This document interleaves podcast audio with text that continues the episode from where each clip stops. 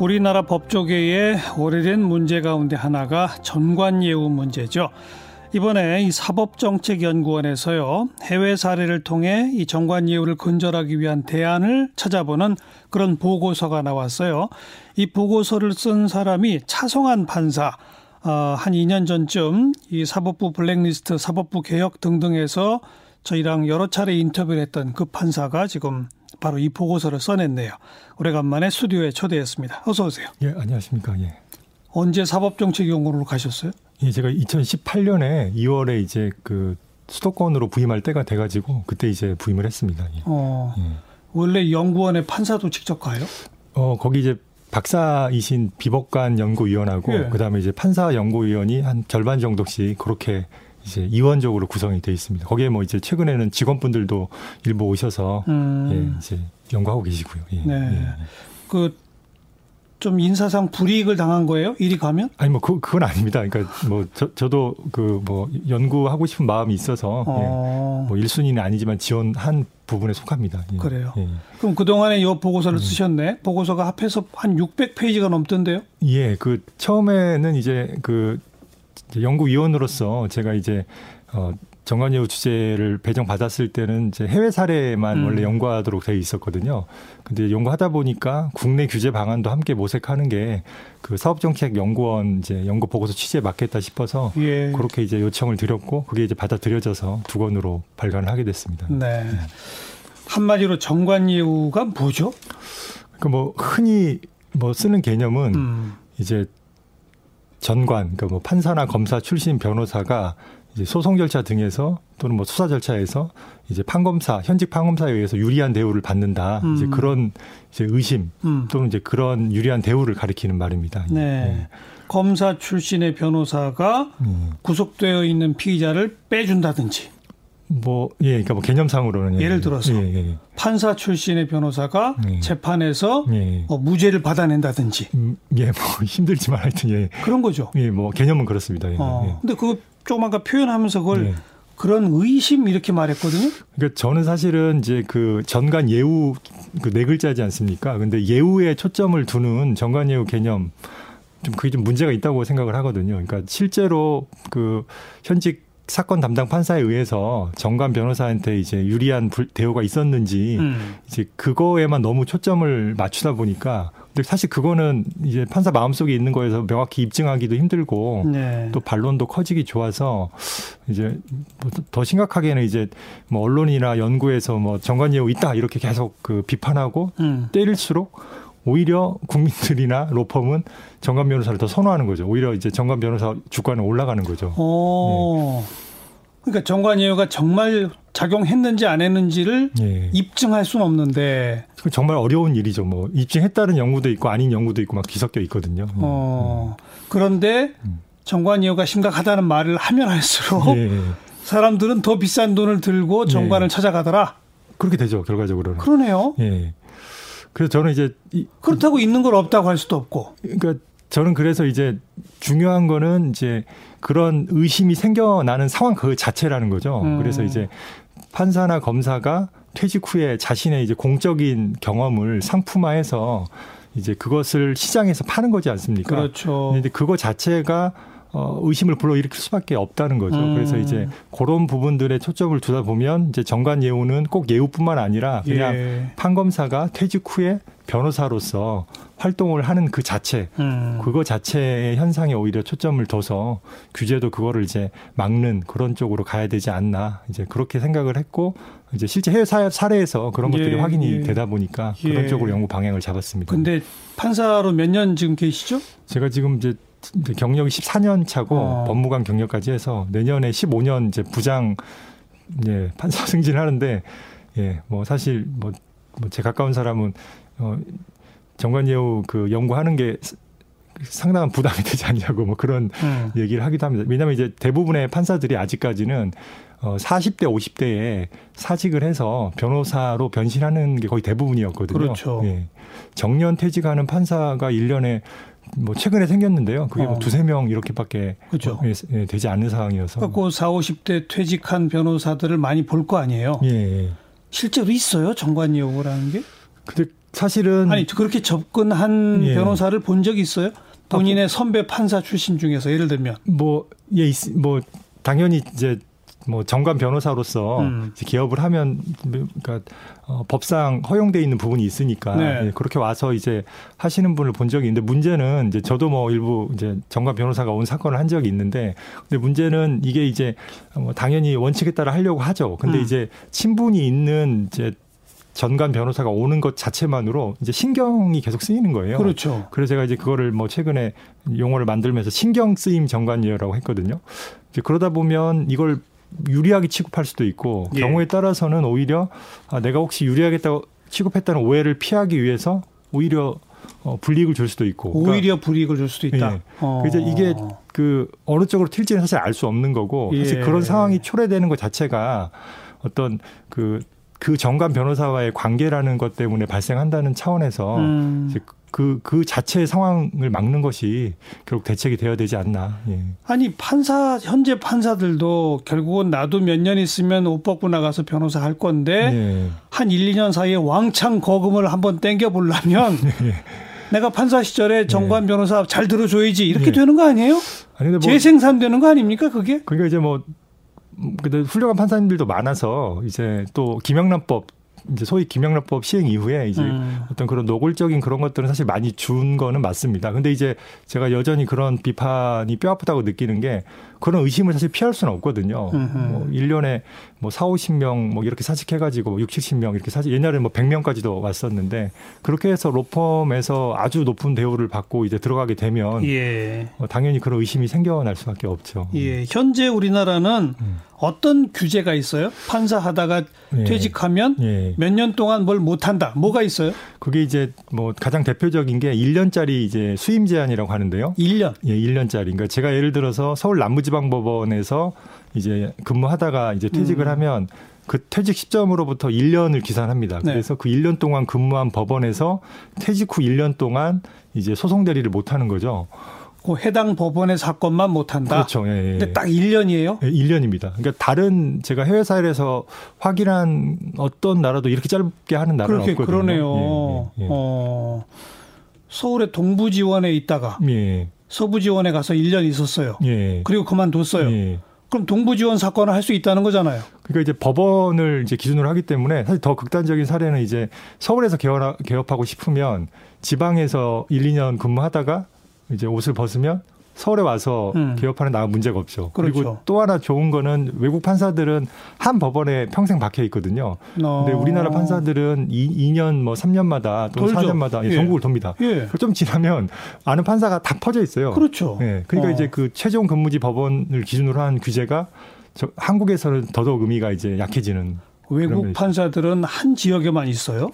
그러니까 뭐 이동하는 예도 있는데 거의 대부분은 어. 이제 그 법관 부동성 원칙이라고 어. 이제 법관의 독립을 보장하기 위해서 그 본인의 의사에 반해서 옮기질 못하거든요. 네. 그래서 보통은 한 법원에 있고 그렇기 때문에 최종 근무지 법원을 기준으로 규제를 해도 음. 강력한 거죠. 예. 다른데 가봤자 자기의 동료가 동료였던 판사들이 별로 없죠. 않으니까. 어. 근데 우리는 계속 돌기 때문에 예. 그렇죠. 예. 거기 게다가 딱 1년만 적용하니까 예. 있으나 마나 한 거군요. 뭐 아주 있으나 마다 마나하다고 하긴 좀 그런데 그래도 뭐 좀 불편해지는 건 분명히 그나마 있습니다. 이런 규제 생긴 것도 얼마 안 된 건가요? 예, 예, 그렇죠. 예, 예. 현재로서는 이게 유일한 규제예요. 이제 그거 말고 이제 그 고등부장 이상의 경우에 음. 이제 연간 연간 100억 이상 의 이제 어 매출을 올리는 로펌에 3년간 취업하는 걸 제한하는 게 있습니다.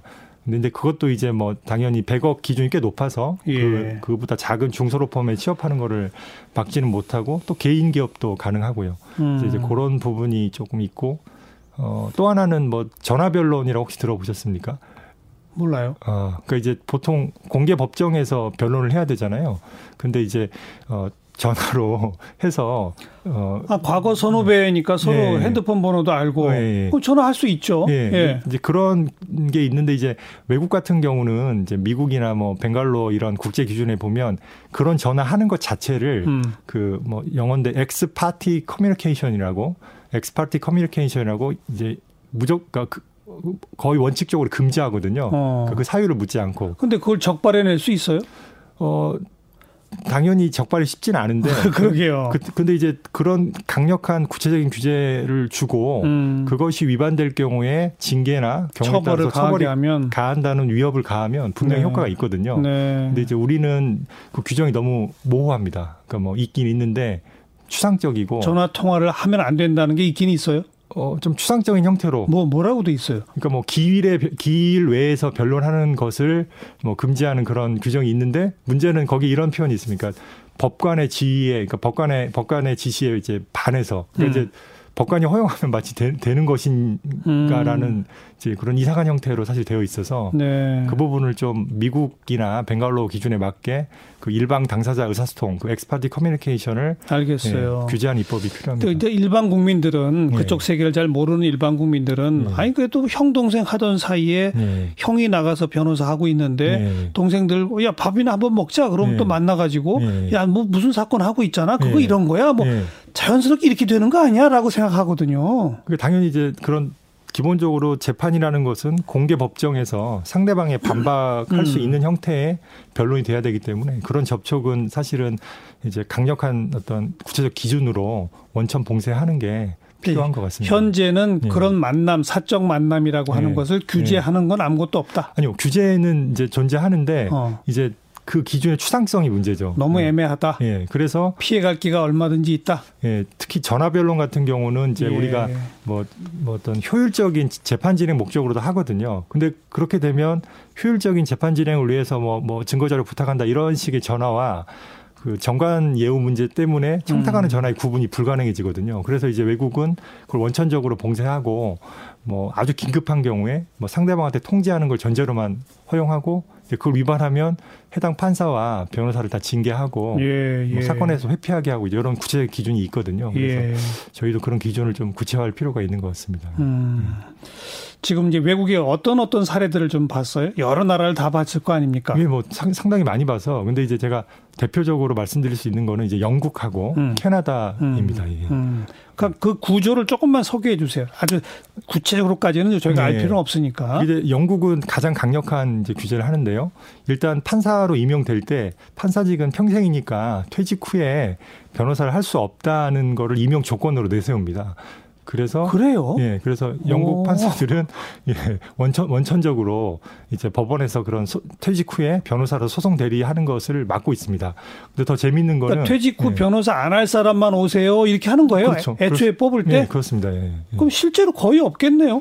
예, 뭐 제가 확인한 바로는 이제 아주 드물게 어. 이제 뭐 어떤 로펌의 자문역 같은 취업 사례가 있는데 그건 이제 되게 적은 사례고 예. 당연히 이제 법원에서의 소송 대리를 하는 건 전혀 아니고요. 예. 그래요. 예. 그러면 영국의 판사들은 예. 퇴직할 때까지 계속 판사를 대부분 하겠군요. 그렇죠. 그 퇴직이 연령이 예. 있어요? 어, 그 이제 정년이 70세 정도인데 어. 일반 판사의 경우에 뭐 고위법관은 좀 더 높은 높을 수 있는데요. 예. 근데 이제 저희 같은 경우는 사실 65세거든요. 음. 근데 이제 저희는 더구나 그쪽은 종신이지만 저희는 이제 대법관 같은 경우에도 6년 임기이고 그렇죠. 또 일반 판사는 65세잖아요. 근데 예. 요즘 뭐 결혼도 늦어지고 그래서 이제 사실 60세 65세가 돼도 음. 경제 활동을 해야 될 그게 수요가 많거든요. 그렇죠. 그러다 보니까 이제 어, 뭐 퇴직할 때 대, 법관조차도 어. 사건을 수임하고 예, 또 이제 예. 일반 판사들은 몸값이 좋을 때 4, 50대에 나갈지를 이제 고민하는 거죠. 네. 아. 그러니까 판사 임용부터 영국은 다르더라. 예. 그, 그 다음에 또. 예.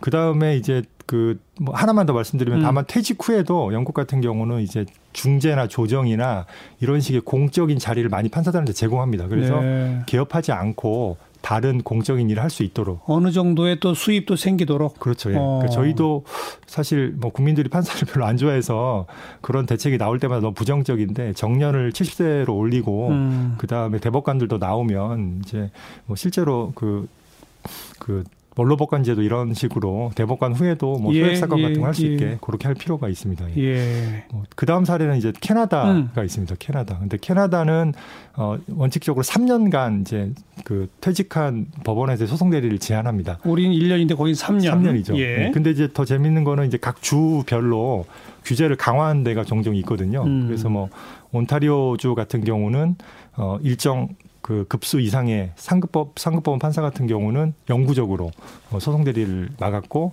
그다음에 최근에는 이제 모든 주의 모든 판사에 대해서 영국처럼 좀더 장기적으로 네. 소송 대리를 제한하자 그런 제안도 있는 상황입니다. 네. 그리고 재밌는 거는 이제 판사들이 그런 제안에 찬성을 합니다.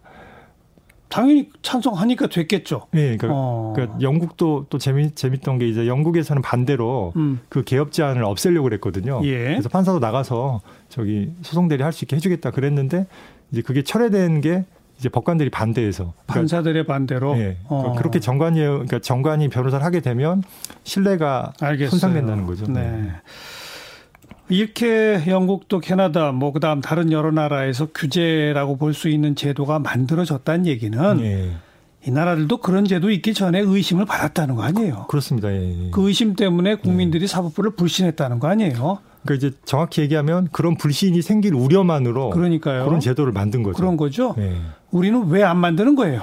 그러니까 사실 저희는 그 불신의 정도는 훨씬 강하지 않습니까? 그러니까요. 그러니까 사실은 1년짜리는 너무 작고 최소 뭐 3년, 5년 이런 식으로 더 강력한 이제 규제가 필요한데 네. 근데 이제 사실은 그런 법안들이 일부 있습니다. 뭐 2년 최소 2년, 3년 정도 음. 약소하지만 그렇게 늘리는 법안들이 어 국회 법, 법제사법위원회 뭐 이런 데 제출이 돼 있는데 이제 제가 한번 다 정리해 봤는데 뭐 논의된 게 없습니다. 그러니까 음. 어 우선 예. 대법원 스스로가 이런 법률을 만들어야 한다는 운동을 안 하죠.